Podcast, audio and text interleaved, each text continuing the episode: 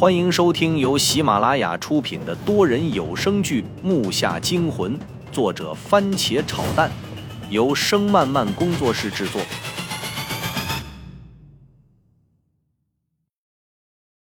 第四十五集。谁？云武。木洞口传来了张悟的声音，并且还有一连串杨默的喊疼呻吟的叫声。我和父亲走到木洞边，拿出手电向里照去。你们几个单独下去是要找死呀？要不是我和父亲猜到你们会过来，你们就惨了。我随机应变地掩饰了我们来的原因。既然来了，还墨迹啥？秦霄晋一看我和父亲来了，脸上顿时乐开了花，胆也大了。这时，父亲走了过来：“你们几个孩子给我听好，进去可以，第一听我的话。”第二，别乱跑；第三，一有危险立即撤出。如果掉队，一定要各处留记号。你们出点啥事，我可负不起责任。听懂没有？他的语气很平和，但态度很严肃。下面几个人各自都点了头。看到这个情况，我和父亲便不做停留，手扶旁边土堆，一个轻滑便溜了进去。在进去的那一刹那。我又想起来上次那样的相对视觉，可我脚沾地的时候，却发现自己好像倒过来了一样，墓口就在脚下，而自己明明是向下滑进来的。等父亲下来时，我就觉得不对。现在这些人显得墓道很挤，还真像个盗墓团伙，但是总觉得少点什么。莫莫云武，那个棺材怎么没了？杨默指着木洞，结结巴巴地说道：“听他这么一说，所有人都看向了木洞的方向。我说怎么少点东西呢？我说出来后，后背也渗出了汗，害怕是自然的。这里还真邪门啊！”张悟为了不让莫宁害怕，故作淡定的道：“父亲并没说什么，但那么重的石棺绝对不可能长腿自己跑了。”上次我看的认真，明明就是和墓道连在一起的，要不就是墓道变了。可是上次的入口确定在这儿。叔叔，你看，看上面。莫宁向上看着，两眼中透着不可思议。什么？我们几人向上看，都愣在了原地，包括我，全部都沉默了。我头上三米左右，竟然出现那个石棺。棺口向下，棺盖是和棺材一体的，所以才没掉下来。换个角度看，里面并没有什么洞口，我们确实是从眼前这个墓口进来的。爸，这墓旋转了，我都不敢相信自己的眼睛了。有可能，这很难用科学原理来解释了。你们几个是继续走，还是回去？记住，千万别用手机照相。父亲坚决地说道。秦霄静看着那三人的脸色，说：“你看他们都这样了，回去可能也不敢，就让我们跟着你往前走吧。”正说着，这墓道里的千年蜡遇到了足够的氧气，又亮了起来，依次向墓道深处延伸了过去。再往里看，乌黑一片，像个无底洞一样。儿子，你在队伍后面，我在前面。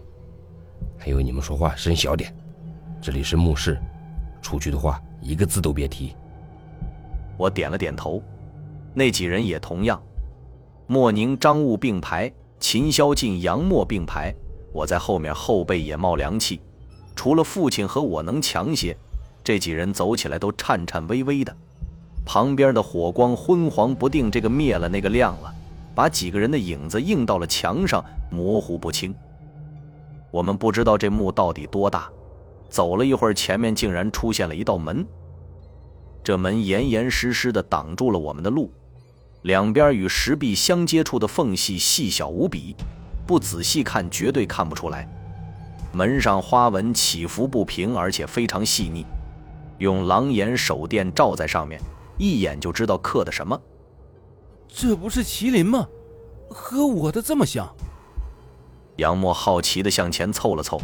拿出自己胸前的挂坠对比了一下，我也看得很清楚，那是一座城池，在城的上空正中央飞跃过了一只麒麟。不管从花纹还是结构上看，这门上画的可以说得上逼真至极，而且和我看到的幻象一模一样。这到底是预示着什么呢？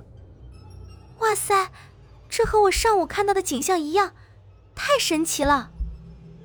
莫宁指着那个门，兴奋地叫道：“我说咱小点声好吗？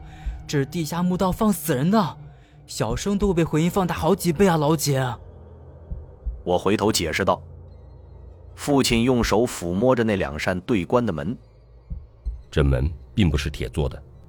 如果是铁，在上个盗墓团伙来时，通了氧气后，现在应该已经生锈了。可现在看这门还完好无缺，里面应该是铜之类的金属铸造的，而外面这层，我猜的没错的话，应该是银。那个时候能有如此工艺，真是难得。”说着，父亲又去观察门上的两个兽头。这兽头看似熟悉，但却叫不出名。父亲拽了拽上面的铁环，落了好多灰。这些铜铃应该产自春秋时期。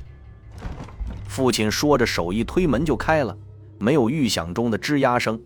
这么大的门，父亲只是一试就这样打开了。随后跟着父亲陆续踏入了墓室，里面虽然有光，但很暗，昏红昏红的。当眼睛适应后，我听到了莫宁他几个啊的一声，片刻后又是一阵干呕。这个墓室有一个教室大，正中间放着八仙桌，整个墓室呈圆柱形，八仙桌周围放着四张玉石凳，正对着我们距离不到一米开外的凳子却是红色的。墓室的光源正是从这凳子和上空那块红玉石放出来的，这并不可怕。可怕的是，那红石凳上坐着个死尸，这死尸直挺挺地坐在那儿，右手举杯到嘴边，手中的杯也是玉石做的。这死尸后脑已经烂得露出了脑壳，身体上的衣服也破烂的四散开来，身上大部分只剩下骨头了，唯一连着骨头的也只是一些碎烂的干肉。这几个人第一次看到死人都感觉异常恶心。儿子。你发现这里有些不对劲儿吗？